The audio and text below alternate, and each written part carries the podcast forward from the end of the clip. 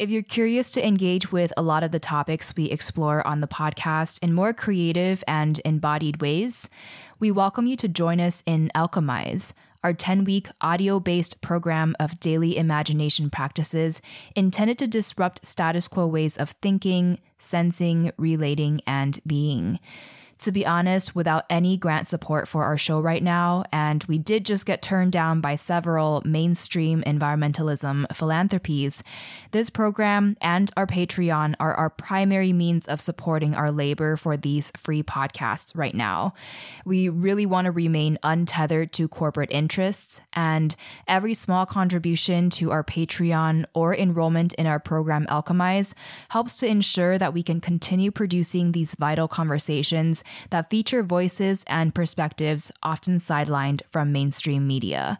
So if you value our work and want to dive deeper with us, join us in Alchemize today at greendreamer.com slash alchemize and join our Patreon starting at just $3 at patreon.com slash greendreamer. Thank you so, so much for however you were able to support our work during these critical times. We are so deeply grateful. I wanted to come at the permafrost and challenge this narrative that it is a kind of apocalyptic uh, object, for want of a better word, or substance, but also to challenge the idea of permafrost as just a kind of scientific thing. That science has a strategy for understanding permafrost, and it is kind of the only thing that that is worth knowing about. Permafrost is permanently frozen ground for two or more years at a temperature of zero degrees or below. That is the official scientific definition.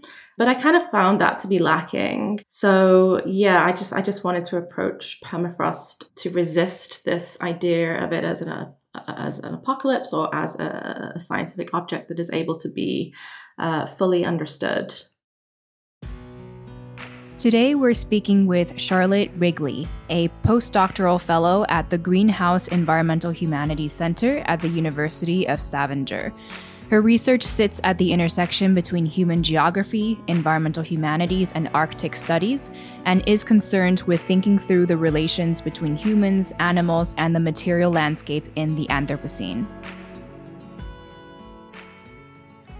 Well, I wanted to talk about permafrost in this way because Firstly, I, I kind of identified almost a complete lack of engagement with it, with the social sciences and humanities. And I, I wanted to kind of question why that was because the Arctic is such uh, an important topic to, to many humanities scholars and, and beyond, of course. But permafrost has kind of essentially been a blind spot, save for, I really want to mention Pei Chu's book, The Life of Permafrost and Susan Crate's We All Live on Permafrost. I think I'm getting that book title right. I'm so sorry if I've got it wrong. But these are two kind of two scholars that I really look up to and have been kind of pioneers in permafrost social science and humanities. But I think in the media reporting as well, I just kind of think that it is something that has been missed or when it does get reported on, uh, it tends to follow this kind of apocalyptic doom mongering narrative of it's a ticking time bomb, it's running out of control, the thawing is the thawing is out of control. And I just kind of find that quite a difficult narrative or an unhelpful narrative, I guess is a better word. So I kind of wanted to challenge these quite spectacular narratives of the permafrost so I wanted to approach it from a kind of geographic perspective to to kind of examine what permafrost is as a substance, and this is not just materially, but also uh, spatially, socially, politically, um, as a dynamic container of things that is in relation to the various actors in it and on it. And I also became fascinated by um, this idea of de-extinction this is another thing that brought me to this topic just learning about what de-extinction is. And, and um, my mind was blown and i was also quite horrified by it. And of course the, the, the main one of the main candidates for de-extinction is the woolly mammoth and that had come to people's attention because the permafrost was thawing and so many mammoth bodies were, were being discovered there mm. so i found a compelling relation between I guess the heating and the thawing of the permafrost world and this this need to kind of cool things down, both through, I guess, the refreezing of the permafrost and also more kind of anthropogenic technologies of freezing, which is where um, mammoth de extinction comes in. And so I kind of followed this tension um, through some case studies, the main one being um, Pleistocene Park, which is a rewilding experiment in uh, the Russian Arctic in the Sakha Republic, which um, aims to restore the mammoth steppe ecosystem and bring in a bunch of large herbivores to cold adapt and trample the permafrost to keep it frozen. And this is kind of uh, touted as a, a fix to uh, permafrost thaw and this is kind of the similar a similar situation with mammoth de-extinction to address extinction issues, a sixth grade extinction. So I guess uh, in a roundabout way to answer your question, I wanted to come at the permafrost and challenge this narrative that it is a kind of apocalyptic uh, object, for want of a better word, or substance but also to challenge the idea of permafrost as just a kind of scientific thing that science has a strategy for understanding permafrost and it is kind of the only thing that that is worth knowing about. Permafrost is permanently frozen ground for two or more years at a temperature of zero degrees or below. That is the official scientific definition. But I kind of found that to be lacking. So yeah, I just I just wanted to approach permafrost to resist this idea of it as an as an apocalypse or as a, a scientific object that is able to be uh, fully understood. Yeah. There's a lot of threads that you brought into this response, and I'm looking forward to exploring a lot of these further throughout this conversation. And yeah, we'll definitely be talking more about these de extinction endeavors and the Pleistocene Park. But as a backdrop for our listeners who aren't familiar, the Pleistocene Park is a reserve in northeastern Siberia where they're attempting to recreate the northern subarctic steppe grassland ecosystem that flourished in the era during the last glacial period. And Charlotte, you were the first scholar from the social sciences and humanities that ever visited the Northeast Science Station and the Pleistocene Park in Chersky. So, in regards to this, what do you think is important to share in terms of the inequities in research funding reflected in the trajectory of permafrost science and therefore the dominant narratives around permafrost? And why does this call for kind of like an interrogation of how science produces truths and norms in particular ways that might not be as objective as people might think it is?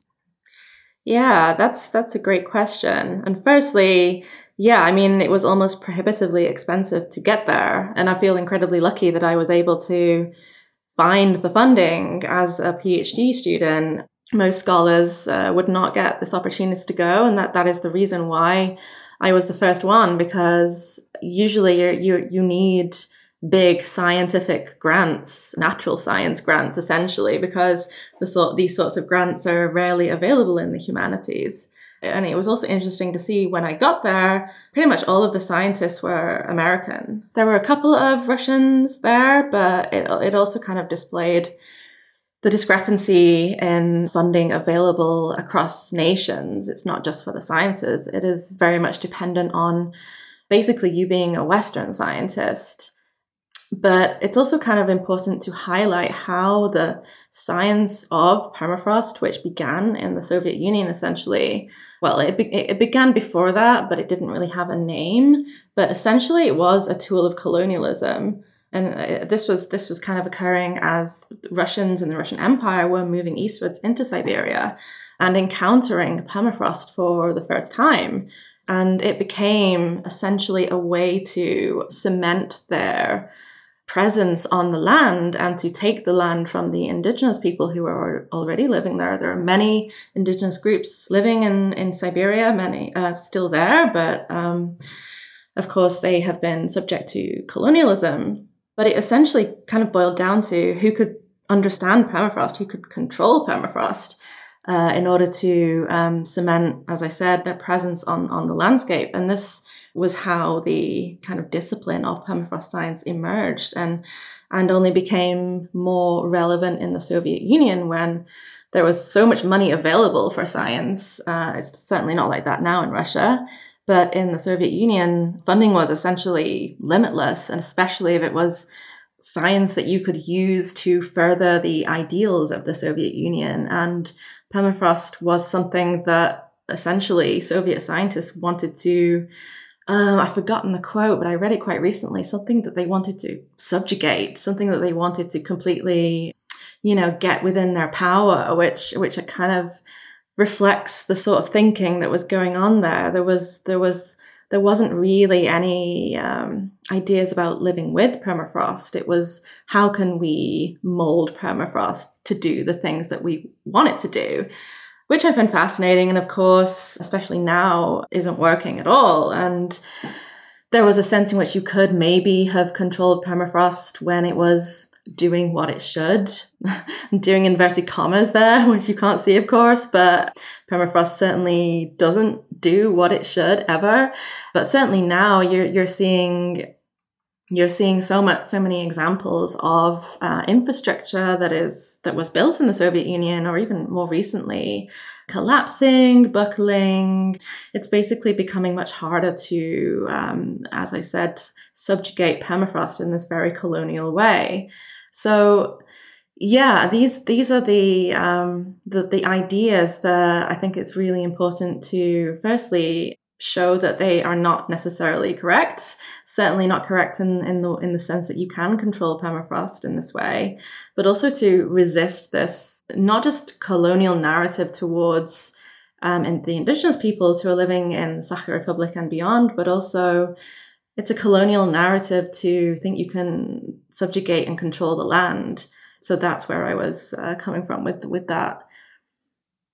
Thank you, and that's really important for us to keep in mind. Just not taking research findings as they are, but being curious and critical to look behind the curtains, not to entirely undermine these findings, but to at least situate it within a deeper understanding of what lenses, what incentives, the politics behind them and what inequities in funding produce these specific forms and direction of knowledges to yeah help people to see that there are there are more narratives beyond these specific things and whatever these research findings are like that might not properly illustrate the full picture and is definitely worthy of critique as any other form of knowledge would be as well and discontinuity is an underlying thread of your work, both in terms of how you've thought about permafrost, as well as how you've approached the research and storytelling aspects.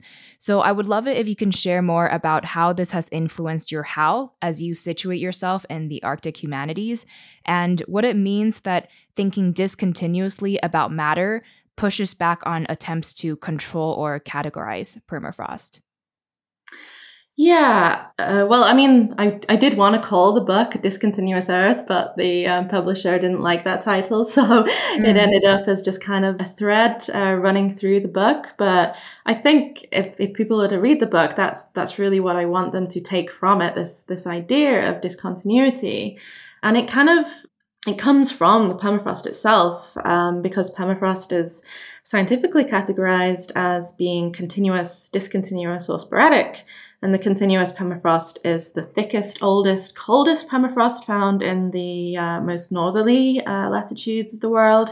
Uh, and discontinuous is patchier, is more dynamic, is more unpredictable, but it is not fixed in place. And uh, scientific research has has discovered that permafrost, continuous permafrost, is becoming discontinuous permafrost due to the climate crisis. So I wanted to kind of run with this idea to think about, yeah, as you say, permafrost materiality, but how we can also use this idea that permafrost is not a fixed thing. It's not something that is possible to hold in place. It's not something that is possible to predict. I also wanted to imply to apply it to the idea of extinction and in a way that we can potentially reconceptualize what we mean by extinction. Because the normative definition of extinction uh, refers, of course, to the death of a species, or we might talk about the sixth great extinction event, which many scientists believe we're in, or we might even talk about the extinction of the human race, the end of the human race which, as I mentioned before, is, is, is, a narrative that has emerged kind of in tandem with this kind of apocalyptic doom mongering um, in response to the climate crisis. But I wanted to think with discontinuity as a way to think, rethink extinction as a kind of messier, more generative occurrence that doesn't necessarily mean it doesn't necessarily have a beginning or an end, which is the way we sort of think about extinction as an end of things, but is instead more to do with a process of unmaking and remaking. I guess, yeah, just to clarify this, I guess dominant narratives around extinction, as you should kind of follow this linear path of life, death, extinction into nothingness. Mm-hmm. So when we think through this lens of discontinuity, it's it really questions this very linear pathway to showcase the constant transformations and kind of interactions and intraconnectedness of the world. Is that what you're sort of addressing? Yeah, no, exactly. And I use uh, different ways, uh, different modes of permafrost, I guess, to illustrate these ideas. I uh, talk about the extinction of permafrost in one of the chapters. Can we think about an extinction in, in, in the context of something that is considered to be non living? But I draw on um, indigenous ideas from the Sakha Republic, which is where I, I based my research and thinking about how they might consider the permafrost to be not necessarily alive per se, but having um, needing to uh, show respect to the permafrost or the tundra.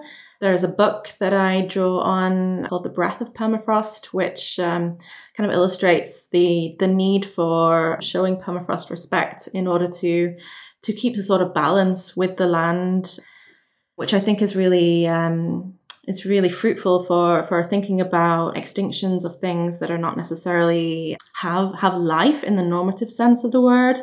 I, I also think about the kind of relation between the living animals of the Pleistocene Park, which has been brought from all over the world and kind of placed in this little area of northern Siberia, probably very confused. But also they, they are kind of trampling on the bones of thousands and thousands of, of other creatures. And it's these bones which have, uh, that's what's brought the Pleistocene Park into being, essentially. It is the finding of this dead ecosystem, essentially, that inspired the, the men behind the park to, to recreate this, this ecosystem. So kind of thinking about how the ancestry of these creatures are, are still inflecting the land. They are forming relations with the permafrost and the animals that are that are kind of uh, inhabiting that that that land now, and and how extinction is uh, is much much more of a fuzzier fuzzier process than we might think. And then I finally think about extinction through, of course, the lens of de-extinction, which is, yeah, I mean, I mentioned previously, a very uh, speculative new techno science which aims to resurrect extinct creatures and of course you're you're getting into um, you, you know if extinction becomes something that we can control what does that say about the sorts of power relations that humans have with other species with the planet as a whole and so I use these examples to to demonstrate that yeah, this extinction is not a linear occurrence. Once uh, a creature is dead, there's even a potential to to resurrect it as as as much as I have huge problems with that concept and that it certainly wouldn't be the species as people knew it but it's just kind of demonstrating how the, the picture is never as obvious or, or clear as um, it can often be made out to be.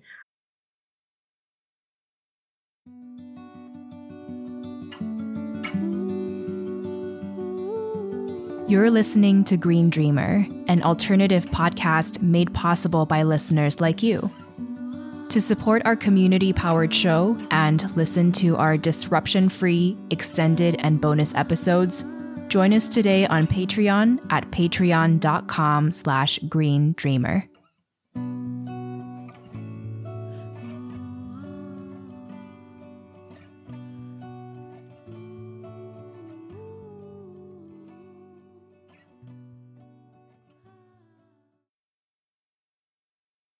Yeah, I, I really appreciate these nuances that you're raising here. And I resonate with everything you've shared. I'm personally really drawn to all of the above ways of thinking that hold possibly seemingly conflicting truths together.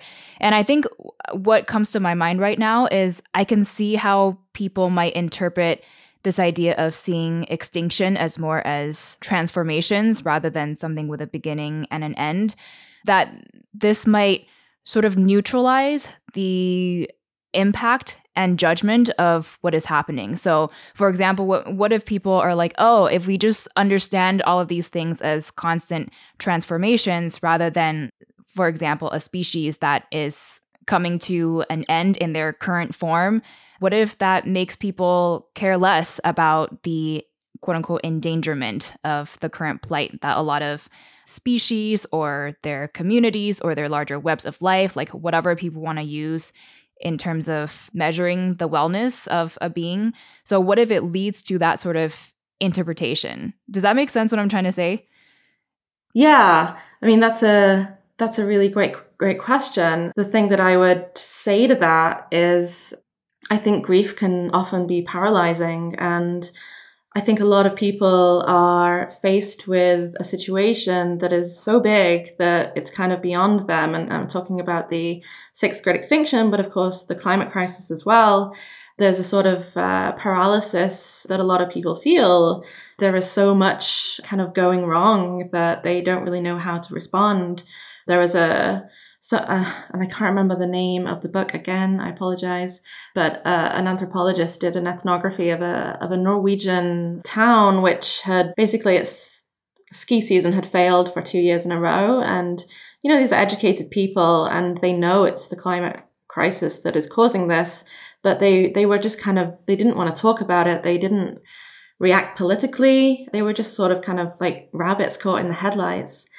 And so, what I would say in regards to finding transformation and extinction is what I hope it could do and discontinuity could do is break free of this kind of normative ontology, essentially, this normative way of doing things, which has clearly not been working for a very long time and instead to kind of embody the to embody discontinuous ways of being in the world. And that involves uh, finding ways of making connections that don't correspond to um, i'd say the kind of techno-capitalistic fetishism that we kind of find ourselves in. And, and this is what i worry about with de-extinction in that it's seen as uh, as a kind of easy techno fix to the end that extinction brings. Whereas, you know, I, I think I feel like that's just kind of perpetuating the violences that has uh, that have got us into this situation in the first place. So, whilst we of course should mourn the loss of species, I don't think it should. We should let it paralyze us in the sense that it, it stops us from making other relations with other creatures and, and and the natural world. But instead, it kind of opens us up to more. If that makes sense. Yeah, totally. And also, as a parallel, I'm thinking about how at the more micro level, there is the death of an individual, and certain cultures might view death as the very end, and how that worldview and perspective might influence particular actions or politics of organizing life.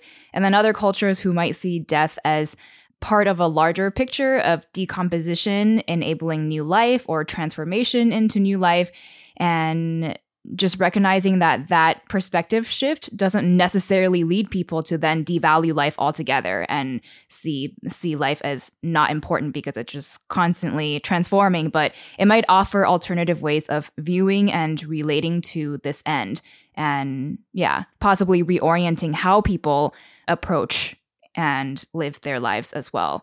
And yeah a lot of these are kind of philosophical but i do think these are important considerations to hold during these troubled times. And you kind of touched on this, but something that I felt called to sit with and think through is the idea of species categorization. So, various past conversations we've had on the podcast before have pushed back against rigid categorizations and the limitations and worldviews that they impose. And I remember our past interview with Danny Celermajer on multi species justice, where we also raised the question of how a species is defined to be able to garner care and secure resources and formal protection when they are deemed endangered on that sort of more linear measurement. And then how about the beings who don't fit neatly into these categories, like maybe lichen or the fungal world or the well being of larger superorganisms that understand the health of that overall community as more than the sum of their parts? So, as we open up the ways we think about extinction more, I'm curious to hear your views on the limitations of mainstream environmentalism's categorization of species, endangered species, and extinct species, as well as what might get left out of this picture. Yeah, that's a great question. And it's something that I am hoping to explore in essentially a new project on permafrost and biodiversity because, uh, and you touched on it, thinking about other forms of life that are not necessarily, um, they're, they're a little bit more fuzzy to pin down. And I think this is absolutely true of, of permafrost as well. And it's kind of illustrative of, of what I've been saying about um, transformations and discontinuity. Because as permafrost thaws, there are things within it that have been frozen and potentially going to use a, a normative word here, but wake up. Um, it's not necessarily waking up uh, in the way that we would uh, understand it, but these are things like giant viruses, bacteria, carbon, of course, greenhouse gases. But I talk about an incident that happened in um, Arctic Russia uh, about five years ago now, in which um, there were reindeer that had uh, died in the 1930s, I think, from anthrax. And the people there, they were the Nenets people uh, of the Yamal Peninsula. Uh, they buried the reindeer, but they couldn't bury the reindeer very far down because of permafrost. And then um, a very hot summer, part of the climate crisis, of course, um, meant that these reindeer thawed and the anthrax that had killed them had lain dormant and was able to reinfect the current reindeer herd and the and the village itself. So this was obviously uh, something that was quite shocking. Most of the viruses and bacteria that you would find in permafrost would, would, would not be harmful for, for humans, certainly. But it really does raise a really interesting point about how we value life and biodiversity, because we can talk about and this is what the Pleistocene Park talk about, the complete lack of biodiversity on the tundra. But what happens if you increase biodiversity from permafrost thaw, but it's the, the, the, sort of wrong biodiversity, it's the wrong sort of life. You, you don't want these things potentially infecting your reindeer. But of course, this is a kind of ethical conundrum because uh, who are we to dictate which forms of life are valuable and which are not? And I think this is where the idea of a species categorization really falls down because certain species are obviously afforded much more um, funding, much more interest, much more care than others. And this is, I, I think, why you, you're, you're seeing such a big drive to de-extinct the mammoth because it is so charismatic. It's something that everybody knows what a mammoth is. So if you were to bring it back, so called, you would have something incredibly compelling to a lot of people. I mean, nobody is suggesting that we should de-extinct, you know, an ancient virus. but mm-hmm. these are these these are very important ethical questions that I think certainly really emerges with with the permafrost as well. Yeah. And to bring back what you shared towards the beginning about the inequities of permafrost research, you talk about the need to decolonize how certain knowledges are privileged over others and the importance of recognizing that knowing tundra is an embodied practice. To these points, I wonder if you can give us some examples of the indigenous communities on the Russian tundras and Arctic whose knowledges have emerged from being intimate with permafrost spaces, and then how their lives and foodways with permafrost have been transformed or limited by broader policies imposed on them, or that might have forcibly included them in national politics and those particular ways of relating to the land. How does this also invite us to honor the breath of the permafrost and the centuries of knowledge and tradition of the people in these communities? Yeah, well, a, a lot of uh, what I read in The Breath of Permafrost was actually the author, he is a Sakhan um, scholar. He was almost chiding his fellow Sakhans for I think he put it, turning their back on their traditional ways of life. But of course, during the Soviet Union, there was a massive push to collectivization, which was essentially done to assimilate all indigenous people into the ways of uh, the Soviet Union, essentially. Wasn't necessarily a Russian thing, but it was an ideology that didn't allow for any, any sort of difference. So um, this was incredibly damaging to a lot of the indigenous groups' ways of life, in particular the ones that made their homes on the tundra. And these were these were often nomadic. Um, they were nomadic reindeer herders, And the reason, one of the, the main reasons why they were nomadic, uh, as well as needing to move because of the reindeer herds, of course, was because you stay in one place on the tundra, and this is what one Sakhan scholar told me. Uh, you stay in one place on the tundra, um, you are warm. Your body is warm, your camp is warm, and so you're you're essentially you are not respecting the breath of the permafrost in, in that sense you are potentially thawing it um, so so in that sense that you have to you have to move on but there are other cosmological understandings that, that, that kind of still that are still uh, around but are not um, i would say kind of practiced to the level that they would have been um, without the soviet collectivization. There are a lot of uh, myths around the mammoth for, exa- for, for example because of course mammoth bodies are found with quite a you know regularity on the tundra um, much more uh, regularly now with it thawing but it still wasn't a uncommon occurrence to find a mammoth body. And so some of the indigenous groups have ideas around the mammoth that don't uh, recognize it as being extinct.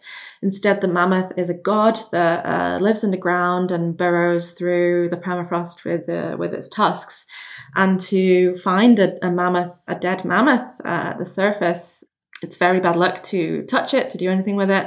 Uh, and so you must consecrate the gravesite with, with an offering. And this still happens. Um, there, it, it's kind of debatable how much uh, the the kind of belief still endures uh, because of this collectivization. But uh, I, I, met a woman who whose husband had gone hunting for mammoths actually for mammoth bodies to um, take the tusks to sell to China because this can be quite a lucrative practice.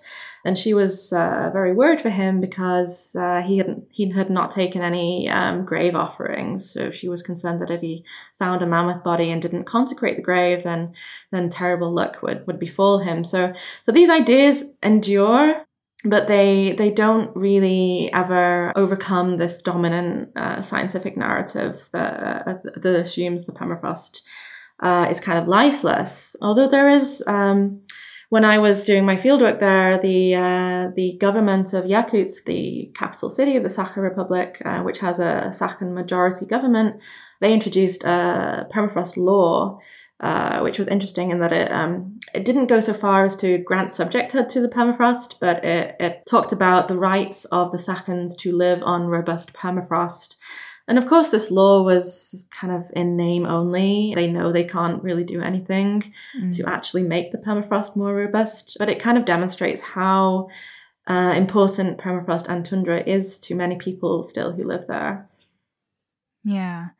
And I want to go deeper into de extinction as well. So, in my past conversation with Thom van Dooren, we started to question projects attempting to bring back lost species in terms of what their true underlying intentions might be, whether they're more so driven by intellectual or human exceptionalism and novelty, or really a desire to heal relationships in our landscapes and communities, given that many of the changes that led to the extinction of those species are very much still present, and many more transformations have already taken place.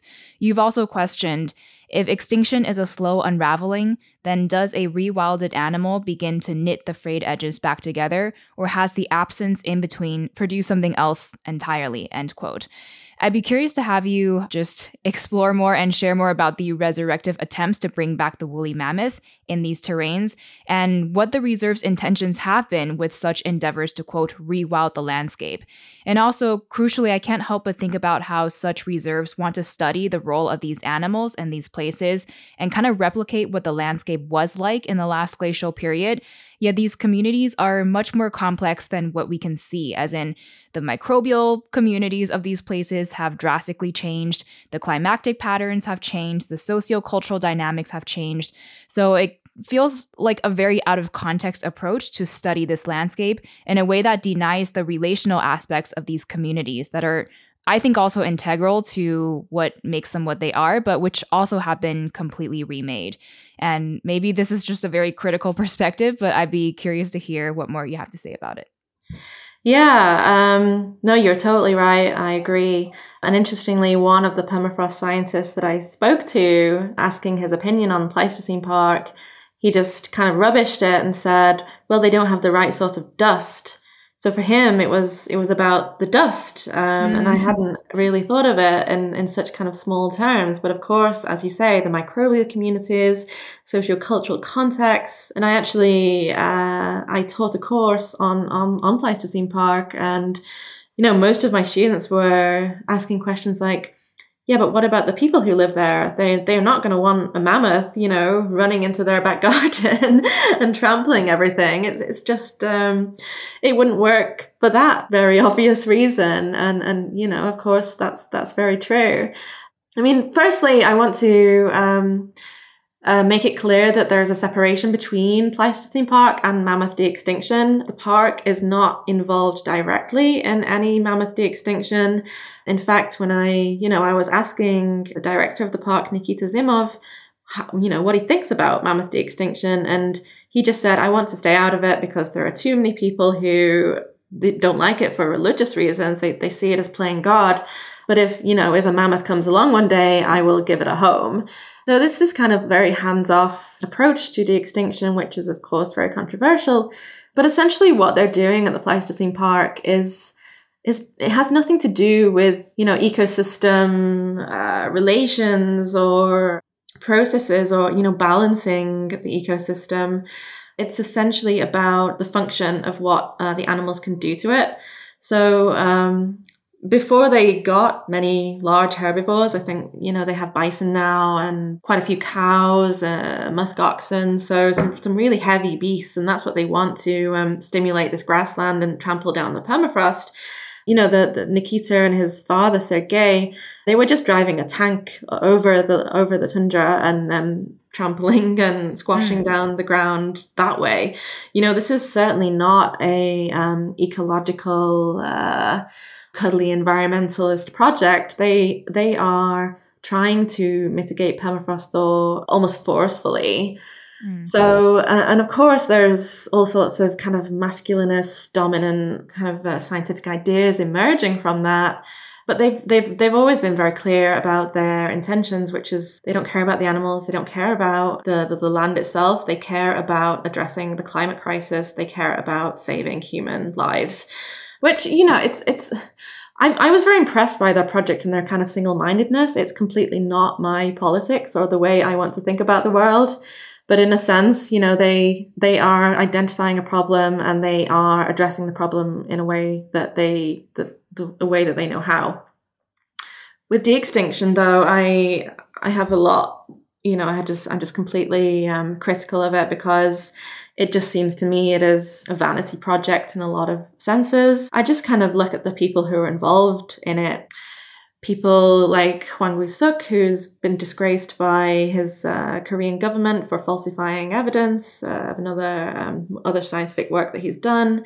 George Church at Harvard, who um, you know he's taking money from Silicon Valley. Um, you know his kind of funders. If you look into uh, who they are, uh, have some murky backgrounds in them themselves. It just kind of seems that this is a this is a practice which is done firstly for scientific glory, I think. To be the first person to de-extinct a mammoth, you would be, you know, famous for life. But also, uh, you know, they, they are you, you can't even say that they're identifying an ecological problem like the Zimovs are and correcting it because to me, the whole idea of using mammoths as as a way to address the climate crisis, you just need so many mammoths. There are so many hurdles that you would need to overcome to even, you know, have a real global impact. So I just can't see any other reason other than for kind of scientific notoriety and then you you're not you know you get into into the um, dubious ethics of the thing. To produce a mammoth you would likely need to use indian elephants to gestate the babies. Indian elephants uh, gestate their young for two years. So you are essentially denying uh, an elephant the chance to be a mother of its of its own young. Not to mention the fact that most of the babies that would be born in this incredibly um, experimental stage of de-extinction would likely not survive so it's an incredibly unethical from that standpoint. And I just uh, can't see any good in it whatsoever. Yeah. And I know it's not always easy to end up with questions that have no simple answers or the inability to see a very clear and straightforward path toward healing a lot of these things. But also, I know we've done a lot of exploration and critiquing of dominant narratives and approaches and relations with permafrost in this conversation. And as we close off our main discussion, I would just love to leave the space open for you to share about where your inspirations might lie in regard to permafrost and any other deeper questions or calls to action that you might have for our listeners. Well, I guess my um, my inspiration um, from permafrost is its discontinuity, and as much as I weave quite a depressing tale in my book, I like to think that I find hope as well. You know, there, I think there are that permafrost can offer uh, inspiration to perhaps relating to the world in a more um, in a smaller and fuzzier way, I guess. Um, yeah, um, not so much permafrost, but I guess I'm inspired by the work of Julie Cruikshank, who wrote an amazing book called Do Glaciers Listen? And she was really grappling with this, this um, how to reconcile scientific knowledge uh, with knowledges that seem to completely um, I guess, disregard an objective truth, if you want to call it that. I don't. Um, but she did an ethnography of glacial scientists and the indigenous groups who were kind of living on and with the glacier, and how, you know, these kind of breakdowns in communication would occur with the scientists who would disregard uh, some of the warnings that were um, that were offered to them by the indigenous people, such as um, don't cook bacon on the glacier because the glacier won't like it. And I just found that incredibly um, not just inspiring, but also funny. And I think I think you need to uh, have a little bit of levity because uh, I read this great article. Again, I can't um, remember the name, but I will pass it along to you about um, there's a tendency for a lot of white Western scholars to talk about um, taking uh, indigenous knowledge seriously or indigenous cosmology seriously. And this anthropologist went to uh, do an ethnography um, of um, I think Evenki uh, people in the uh, uh, on the Siberian tundra, and you know he ran this kind of idea past uh, his interlocutors, and um, they just kind of laughed at him, saying, "Why should they take us so seriously? We don't take ourselves seriously." Which I just I just thought was was lovely, just to kind of like bring some sort of uh, humor in the face of things that could actually uh, get quite dark. But yeah, I guess I guess my kind of overall message is I think we can get bogged down in the idea of um, preservation and saving the planet when actually I think we should be, just be kind of imagining these new ways of relating to to both each other and the environment. Because I guess talking about saving the planet is uh, is such a colonial idea, and this idea of white supremacy, of stewardship, that unfettered capitalism will you know bring about these techno fixes. And for me, this isn't a world that I that I want to save. So I take inspiration from the permafrost as, as, as kind of degrading these ways of life and allowing for us to imagine futures that are not based on environmental destruction. Oh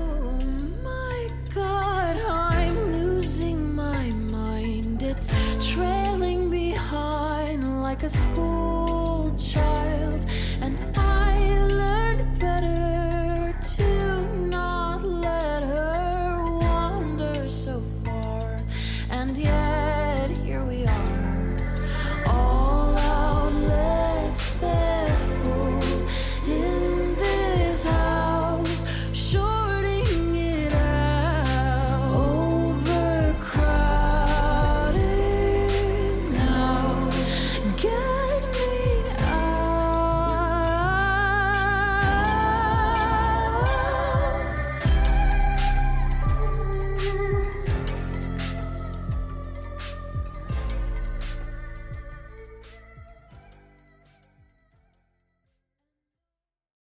What has been one of the most impactful books that you've read or publications you follow?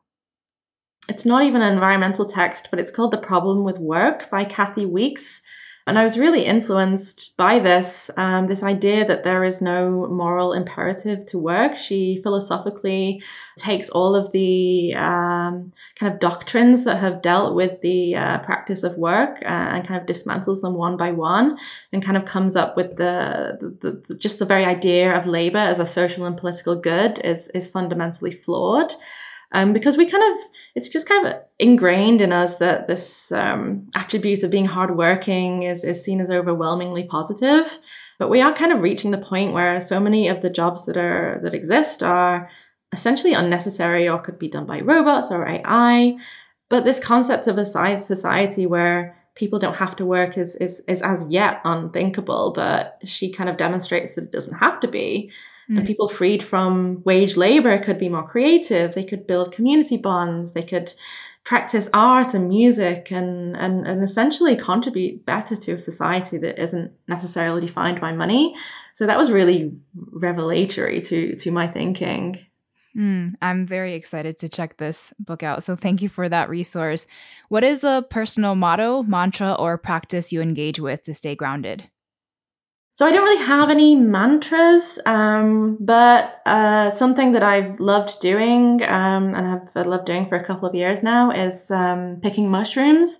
Of course, it's the season right now. There are so many mushrooms here in Norway this year, but I just find it incredibly um, meditative because I'm a very fast walker. Um, I love hiking, and I'm usually, you know, dashing through the mountains. But with mushroom picking, you really have to be slow. You have to stop and notice the world around you. You have to look very deeply on into the soil. Um, I find myself checking weather forecasts, trying to predict when the mushrooms are going to come up, but you can't, of course, because they're unpredictable. You have to understand habitats. Uh, you have to be able to recognize different types of trees. And it's also an incredibly tactile practice, um, not just because you're uh, touching the mushrooms as you're picking them, but also because you're eating them. And there is also a sense of even if you're um, good at identifying mushrooms, there's also a, a, a sort of frisson of uh, fear when you, when you're eating them, you know, just in case. And and um, I don't know, I kind of find that an incredibly um, exciting practice, I guess. Mm. And what is one of your greatest sources of inspiration at the moment? It's hard to find inspiration sometimes. Um, but I guess uh, just kind of uh, relating it to the first question that you asked me, there's been a lot of people who are refusing to do um, what the late David Graeber would call bullshit jobs. Um, I was in uh, a small town in Utah recently, and uh, I was overhearing a, a, guy at the bar who owned the bar. You know, he was uh, angrily talking about how everyone since the pandemic had quit. He had no workers. Nobody wants to work in this country anymore and I just found it very funny. Um, but I think what the pandemic has done uh, is really caused a lot of people to reevaluate their priorities. Um, they now value family, relationships, leisure time, um, etc., over working this, you know, kind of uh, minimum wage job that, that with a boss that hates you essentially. So I'm really inspired by the people who are pushing back on that. Of course, so many of them people who are working these, you know, very low paid jobs. Uh, so it, it's really um, brave of them to be resisting this uh, this kind of um, way that's just been the norm for so long. But yeah, that's that's very inspiring to me. Mm. Well, Green Dreamer, we are coming to a close here, but we will have more links to Charlotte's work and references from this conversation linked in our show notes at greendreamer.com. And for now, Charlotte, thank you so much for joining me on the show today. This has been super thought provoking, and we're so grateful for you being here with us today. For now, what final words of wisdom do you have for us as Green Dreamers?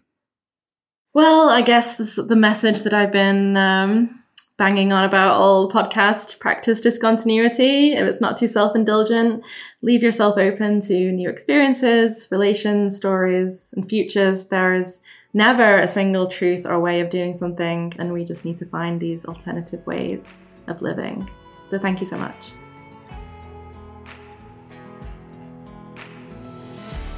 Thank you for tuning in, and thank you so much if you've already come over to support our work at greendreamer.com/support.